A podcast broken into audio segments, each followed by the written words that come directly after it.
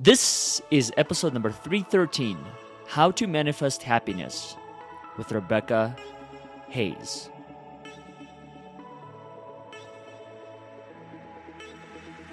Welcome.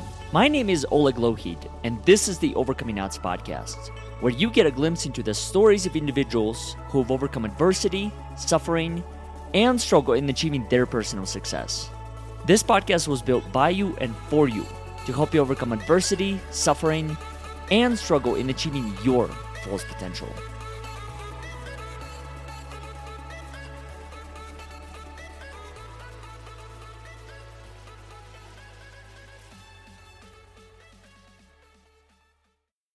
Before we get into today's episode, I'd like to make a few quick announcements.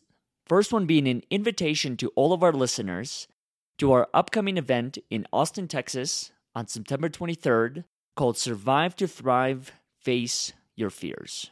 What this is, is a three day experience where you'll get a chance to hear stories from speakers from all over the world, as well as be a part of breakout sessions that are intended to help you identify the origins of your fears, as well as ways that you can turn them into strengths. If you would like to know more details regarding this upcoming experience, please visit our website at overcomingodds.today, where you'll be able to find the latest details regarding this upcoming event.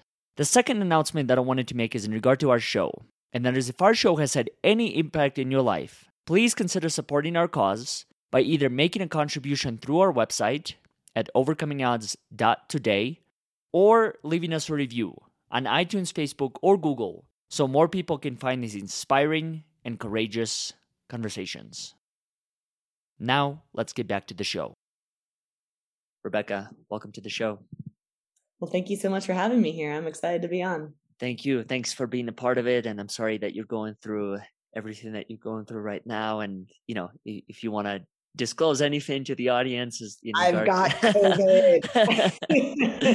it's all good. Yeah. Thank you for that. But uh, I'm lucky. I'm I'm doing all right. Just on that that road of recovery. Mm-hmm. Yeah, I've had a, quite a few friends that actually have had it, and you know, it's been interesting to travel and experience COVID and all these other topics across the world. Right now, I'm in Peru, and I think it's about seventy to eighty percent of people are vaccinated.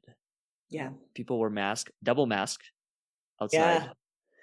So it's like it's all these new things to adjust to, but you know, it's just um, it's part of living life, part of finding your own happiness and joy to the everyday moments, which is something that you and I wanted to talk about. And I'm curious, and maybe this is the best way we can even start this off.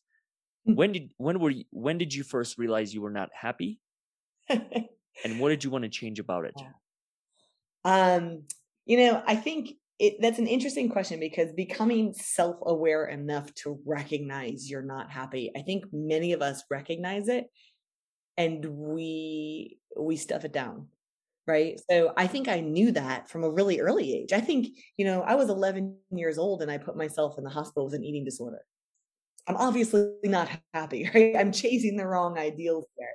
Um but i don't think i really realized it until i was in my late 20s so i um I'll give you the short version of a, of a longer story here, but essentially, I had been sold on the idea that I think a lot of us get get sold on, which is that when you achieve this, when you accomplish X and you do Y and you and you get married and you have kids and you have the job and then you have earned happiness, right? And so I did. I ticked all those boxes. You know, I got my PhD and I was on track for that really highly esteemed academic position and I looked around like society should value me now, right? Like I'm married, I've got the house, I've got the 2.2, all. all the things, right?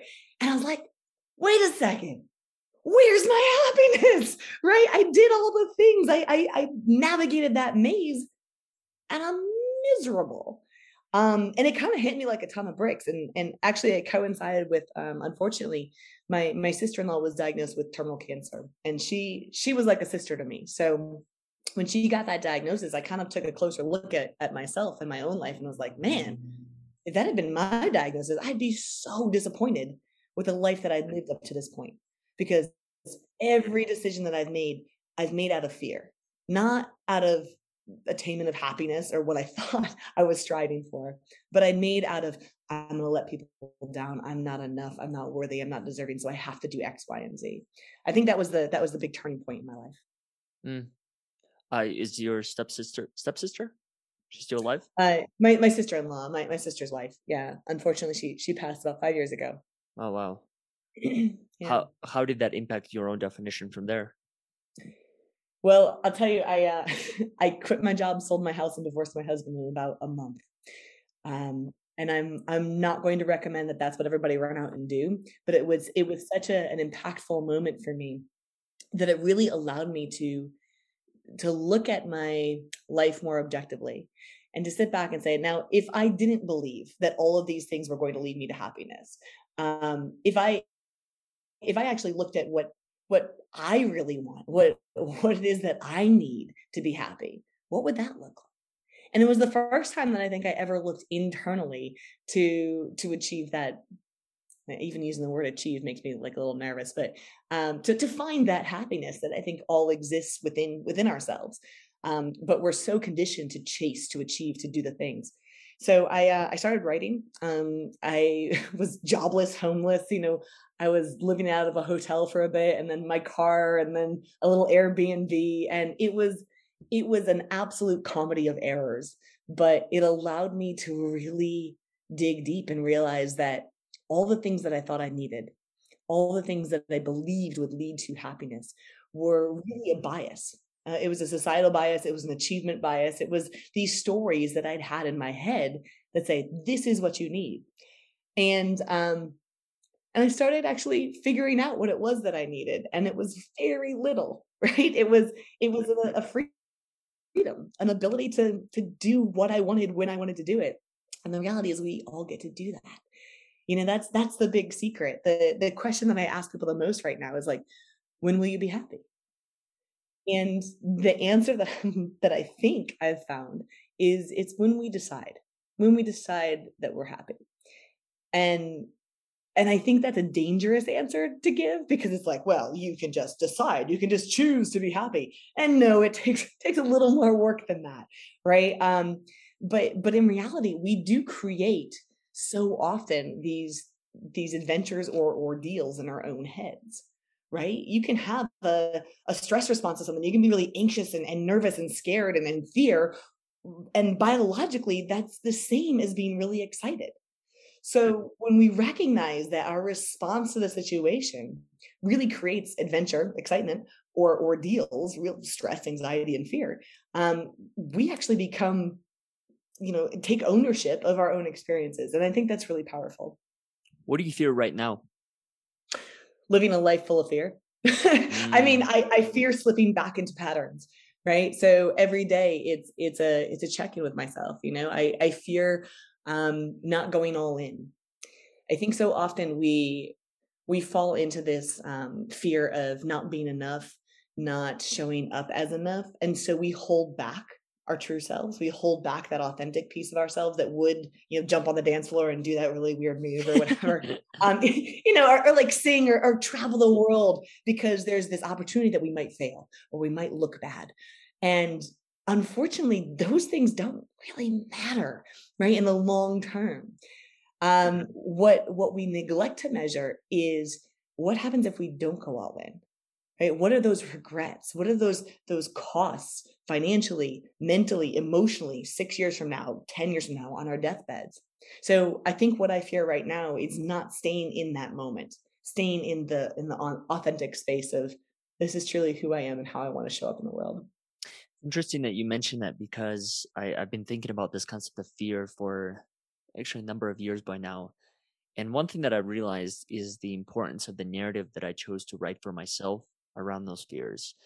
Like before I started this journey seven months ago, I mean, there were fears of not enough time, too many responsibilities, not enough capital, X, Y, and Z. And what was fascinating is, as you described, like once I started to assess each and every single one of those, it ultimately, it always led to the fact that, oh, you can do this. This is possible, right? You don't need to have a million dollars to travel for mm-hmm. seven months because there's so right. many different ways to travel. There's so many different ways right. to experience you could volunteer you could meet people along the way you could stay you could network literally, and then Yeah. just meet Yeah, others throughout the different cities. And it's just it's fascinating how much fear in my own life I think held me back from that version of choosing to be happy, choosing to find joy in it every day. Because I, I I've lived that for many years where I would wake up and the first thing would be the anxiety, the uncertainty of the unknown. And then after a while I just realized it's like I can't control that anyway. So why am I trying to control it now?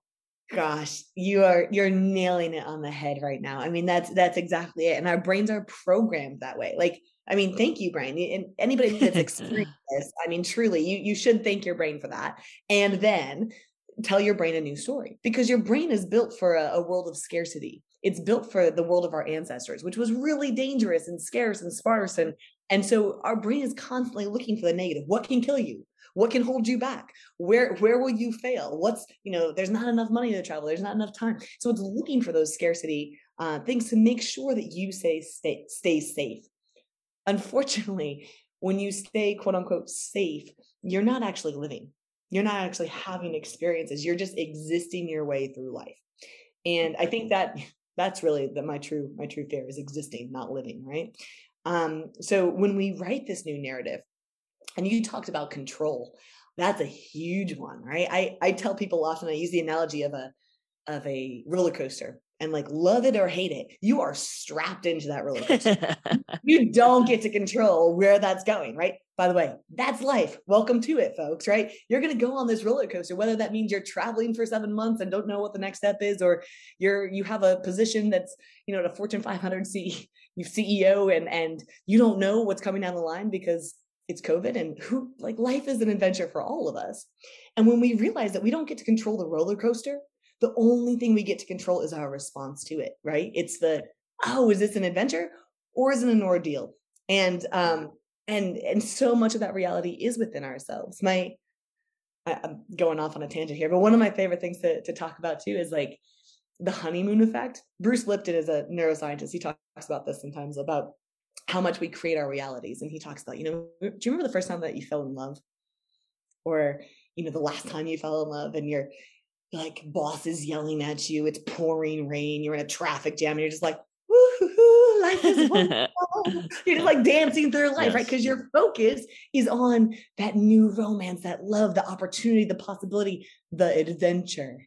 And and it's so funny to think about, but you're like, oh yeah, oh, I created that.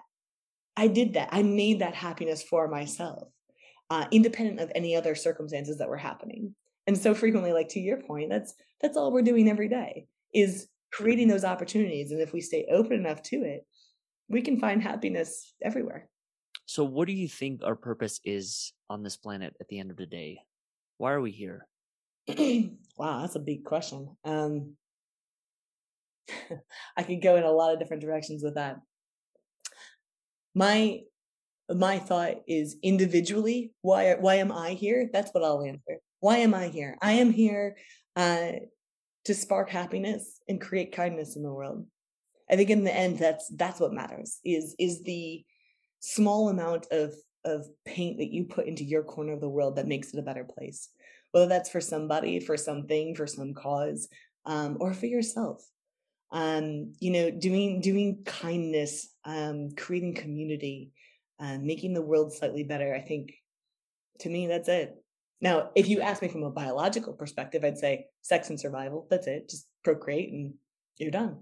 Yeah. yeah. uh, so, so very different responses there, but yeah. You know, it's something that I realized, uh, as I was mentioning to you earlier, I Mm-hmm. spent a month and a half in Ghana and it was fascinating for me to see people of all walks of life experiencing different types of hardship and yet still choosing to be kind, still choosing to go with their day with a sense of joy that for for me and i don't know if this is cultural or condition or whatever it might be but i was just i remember looking at a lot of the people and i'm just asking myself how are they doing this?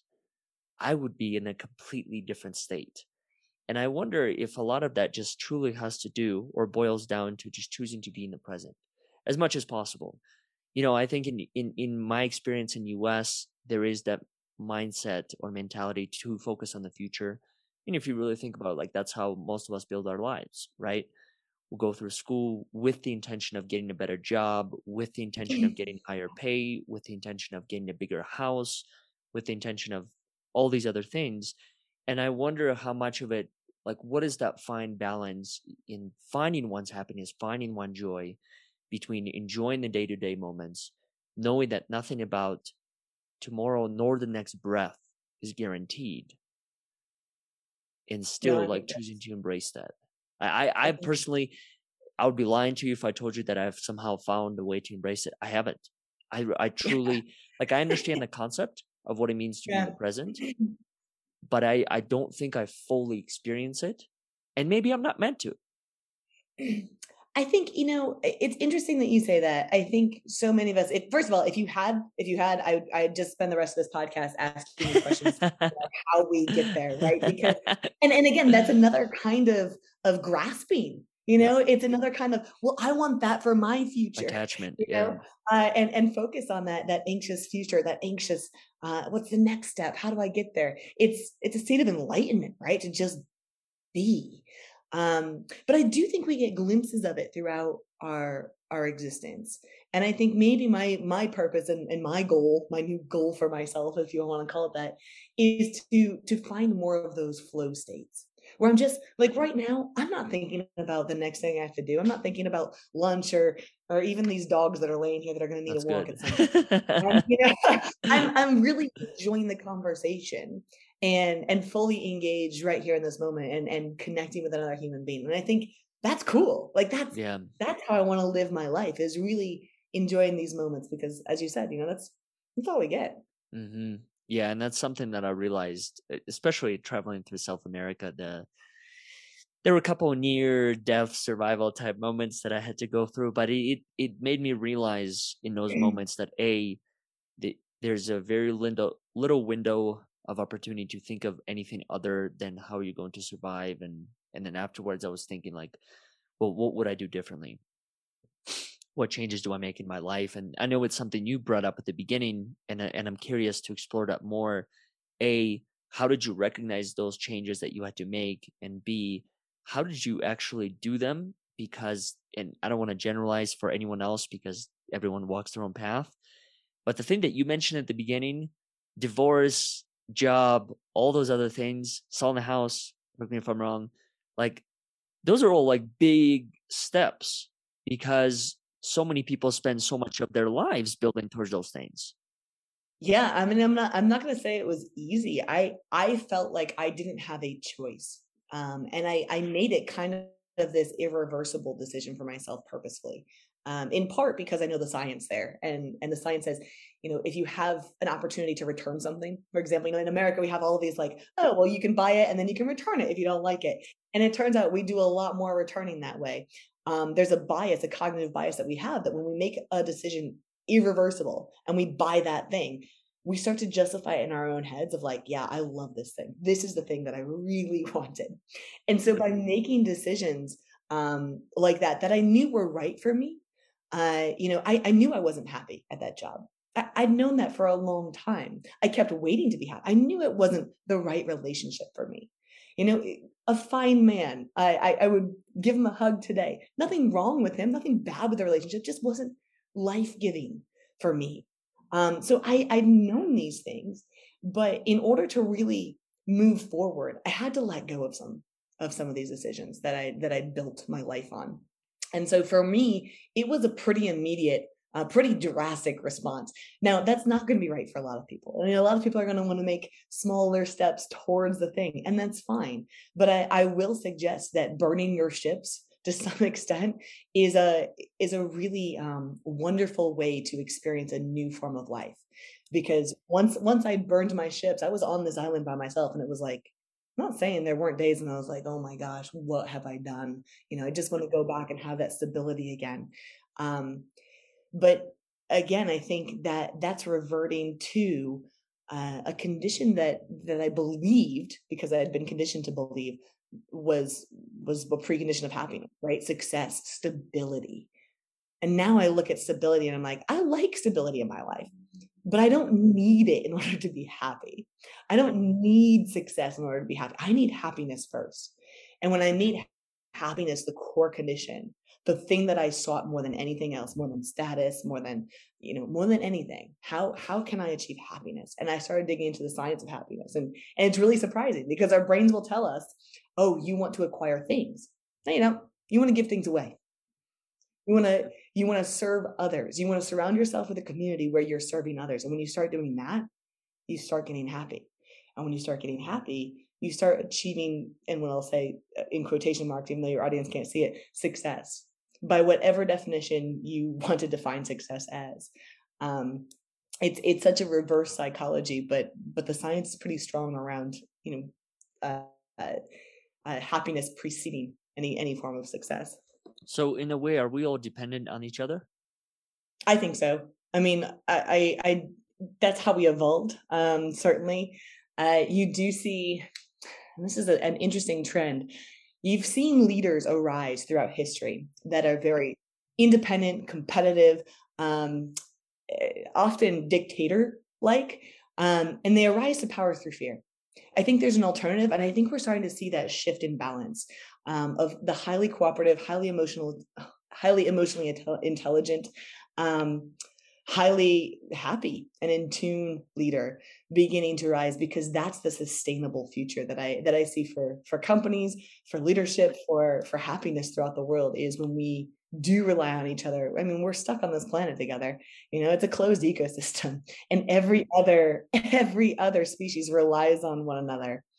Um it, it kind of makes sense yeah, until Elon Musk and NASA figure out a way to get to Mars. I can't. No, I until, can't. Don't get me started. Until that point, we're yeah. all stuck on here. That's right. That's right.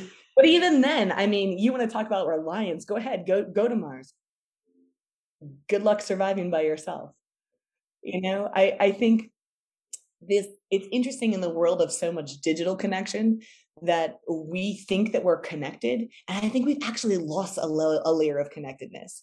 I think despite the fact that we're probably more globally interdependent on one another than we realize um, we're not getting out and hanging out with people. We're we're addicted to these things and we're we're not we're not really shutting down and having face-to-face conversations um, you know, just laughing, just engaging, just sitting and doing nothing. That's where our brain begins to expand and get creative and, and expansive and um, and connected to one another. Truly. Mm-hmm. How conscious are you of being disconnected or being too connected to the phone and some Very. of these other things? Very. Um, I I make it a, a really strong point to shut down my computer, to shut down my phone um, at a particular time every single day. Mm. And there will be listen, I'm not I'm not perfect at this, right? There's texts that come in and I'm like, ooh, I definitely want to check yeah. that out. You know, um, but so frequently what what I notice is when I am able to shut down, when I am able to get back into nature or with my family and just be out doing things separate from those little interrupting devices, I feel so much more in that state of flow so much more in the present moment rather than getting pulled here, there, and everywhere. Um, because our brains don't handle that, right? Like you think about how our brains evolved. If you were getting pulled by something, it was a tiger, right? It was a it was a stress-inducing moment. And so to this day, when we get those like pings, dings, interruptions, our brain is going, "Whoa, what's wrong? What's the thing? I have to look at that thing immediately. It's going to potentially kill me." Like, now, dude, it's a text message from Dan saying, hey what's up? You know like it's not mm-hmm. it's not a life threatening thing but it is pulling you from that present moment.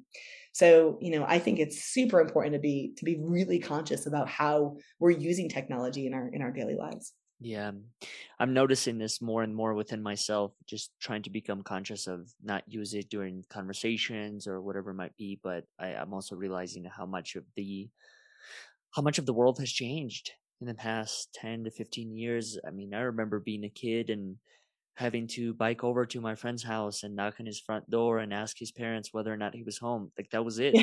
or pick up the mm-hmm. landline and always call and it was always his mom picking up the phone. I don't I don't know why, but she must have had the the landline like taped to her or something like that. but I would always ask, is Carson around or is Marshall around or some of these other people in my life? And I find I find it interesting how I think in in today's day and age, I don't know if it's necessarily worse. I think it's just different. It's just a completely different environment that we're living in now, where I'm constantly part of conversations where the other person won't look up once. Yeah, Yeah, I, I do think it's worse. I'll put it out there. Um, I think it has the potential to not be. I don't think we need to let these things control us. I think we choose to let these things control us um, because they do. They interfere with our biology, right? They're they're dopamine generators. We love that little hit of dopamine that we get every time we get a text message or a Facebook notification or what whatever else um, we're getting on there. And so it does it. It it creates these little hits of ooh, I'm ooh, I'm popular. Ooh, I got this thing. But it those those little hits do take us from the from the conversation, from the from the long term happiness. In fact, when we look at um, when we measure fun, mm. this is mm. a fun thing that that happy. How do you define fun to begin with? Yeah, well, there's two. There's technically three types. Um, the third type I don't I don't buy. Uh, there's two types of fun. There's type one fun, which is the kind of fun that you and I would immediately like come to mind, it's like riding a roller coaster, if, if you're into that kind of thing, or like getting that that beep on their phone and like it's a happy messenger, or those those immediately fun things that we all like to do, playing a game of basketball, you know, whatever it is that you love to engage in. Then there's type two fun. And I think what's happened as, as type one fun has kind of taken over our lives and we're just constantly seeking that next throw, we've forgotten about type two fun which is actually the purpose driven fun. So this is the kind of fun that we don't actually think of as fun in the moment. So think about like hiking a mountain. Right? It's like, oh gosh, this is hard work. I'm I'm I'm sweating, I'm I'm having a hard go of it. And then I get to the top and I'm like, yeah, I did that. Or running a marathon, right? Or or achieving that that that writing a book. Oh gosh, it's a slog. Let me tell you, it's a slog. But then you're like, I did this thing and it feels amazing. And that's the purpose driven fun that so many of us are, I think, are avoiding more and more as we increase the, the type one fun in our lives. And, and it's a recipe, frankly, for, I think, less purpose driven um, existence. Mm-hmm. Speaking of writing a book, did, did you write a book? I did, yeah. Um, so my book is called Instinct. Uh, it's a it's about the seven instincts that we have that hold us back from from living full, happy, productive lives. Mm. What was that process like? I'm in the process of putting together one right now. Yeah, you know, it's a journey. I, it's a journey. It's definitely it's type two fun. I'll be honest. Like there were moments when I thought I was having type one fun when I'm like, you get into that flow and you're like, yeah, I'm cruising now. Um, but overall, it's a slog, right? It's it's tough. Um, and for me at least, I kept getting into my head about well, you know, this isn't enough. This isn't good enough. Somebody's going to read this and they're not going to think that you know what you're talking. You know, all these little voices come up, all those fears come up because it's an incredibly vulnerable position to be in. Right? You're you're putting your ideas on paper for others to read and and criticize and whoa. But it's so rewarding. Right? It's it's to me um it was it was incredible despite the fact that I will tell you the day that my publisher sent me my my book, like they sent me a box of books and it was like this big celebratory moment. Like open up my book for the first time. I flip through the pages and I just and I read the first sentence and there's a typo. Oh, I'm telling you, my head just like was like no.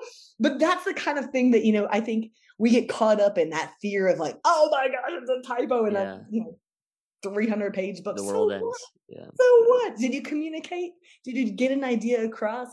What an incredible thing. That's that's I, any way that I can support you in that process. By all means, keep keep going. Why did you write yours to begin with? You know, I I started writing it um, at the time when I'd quit my job, sold my house, and divorced my husband because I didn't I didn't really know what to do, and I was trying to process everything. So that was that was that was a little bit of, of therapy for me. Um, but I also had a lot of ideas that I, I saw from the, my world and background in biology applying to these business leaders that I'd been speaking to. So I had um, had sort of stumbled into business consulting and, and working with CEOs and leaders. And I kept seeing all the ways that their biology was driving them to, to make terrible decisions. And so I thought, well, maybe there's a way to merge these two these two fields and um and so i dug into into kind of my background in human behavior and, and evolutionary behavior and uh and applied it to modern leadership problems so that was uh that was how instinct evolved mm. where can people find out more information about the book who you are anything that you have coming up in your line of work sure thanks um, the easiest thing to do is probably go to rebeccaheiss.com. That's H E I S S. Um, and you can find all of my latest blog posts, and you can find the book there. You can go on Amazon and get the book if you want, or any of your local bookstores. Um, uh, yeah, and and you can find out about Year of Happy and all the other programs that I offer from RebeccaHeiss.com. And feel free to reach out to me. I'm on all the socials at Dr. Rebecca Heiss. Um, happy to hear from you.